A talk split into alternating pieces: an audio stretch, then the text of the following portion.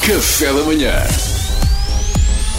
Informação privilegiada no Café da manhã. A RFM leva aos seus ouvintes informação privilegiada. Ora, uma informação que não é assim tão privilegiada é a situação da TAP, já que toda a gente está a par. As últimas notícias indicam que, para além do empréstimo de 1,2 mil milhões de euros, que já está a receber, a TAP necessitará de mais 2 mil milhões de euros ao longo dos próximos quatro anos. Salvar a TAP tem sido então um processo complicado e para nos ajudar a entendê-lo melhor, temos em estúdio o Dr. António Salafrário, que é um, um daqueles economistas genéricos que explicam coisas na televisão de forma muito pouco inteligível. Uh, Bom dia, Sr. Salafrário. Bom dia, bom dia.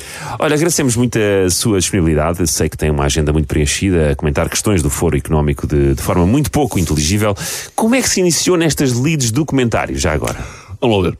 Uh, foi há uns anos. Eu, na altura, ainda estava na faculdade. Sim. Eu, eu, portanto, na altura, candidatei-me à Faculdade de, de Economia da Universidade de Lisboa, atualmente uh, Nova School of Business and Economics, na qual fui aceito. Mas, uh, semanas antes de me matricular, fui informado que tinha ganho uma bolsa uh, no MIT. Uh, Massachusetts Institute of Technology.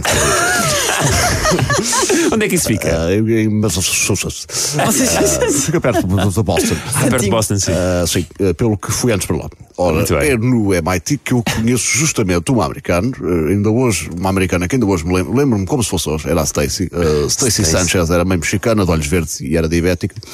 Ah, e a partir daí nunca mais parei de comer totopos. Totopos.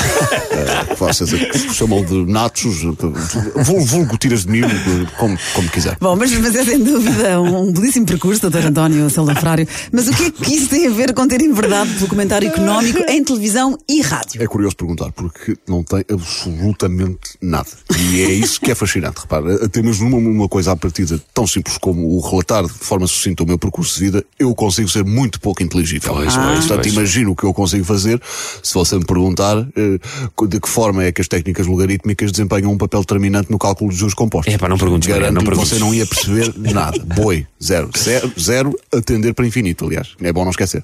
Doutor, doutor António Salafrário, por favor, foquemos-nos um bocadinho no que eu trouxe aqui, a TAP. Explique-nos só o que é que está a passar. Estava Uma pessoa tem que ser dura. Estava mortinho para que perguntasse, porque eu tenho a certeza absoluta, absoluta, que é impossível vocês entenderem o que eu tenho para dizer e estou desejoso de ver isso. É desejoso. Você ainda dá um gozo que você não imagina. Então, a TAP é neste momento uma empresa pública ou privada, mas cujas ações são tidas maioritariamente pelo Estado na ordem dos 72%. Importa aqui compreender no que consistiu o processo de privatização antes de falarmos da nacionalização que este ano assistimos. Ai. No dia 13 de novembro de 2014, o Governo anunciou a reabertura do processo de privatização.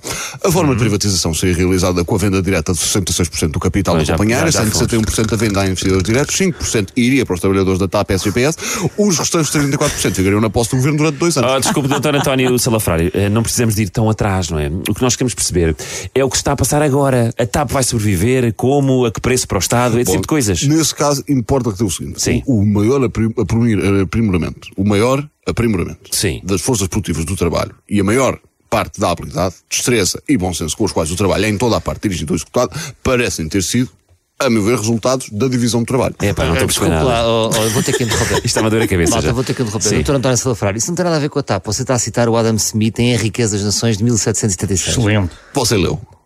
Então não li, todos os anos leio, nas férias, em armação de pera, quem me tira as minhas raquetadas na praia, o meu Adam Smith, tira-me tudo. Como Uau, Salvador, Lee Adam Smith. Mas eu não sabia que eras assim tão fascinado por economia. é que estás surpreendido? Eu não sou, mas eu sei- quer dizer, eu não sou, mas eh, sempre adorei Pocahontas. E o meu preferido era o John Smith. E uma vez que ia passar a Bertrand, vi Adam Smith e achei que era uma sequela. Oh, doutor António Salafrário, de uma vez por todas, porquê é que está a citar passagens de um livro com quase 300 anos em vez de nos explicar o que é que está a passar na TAP?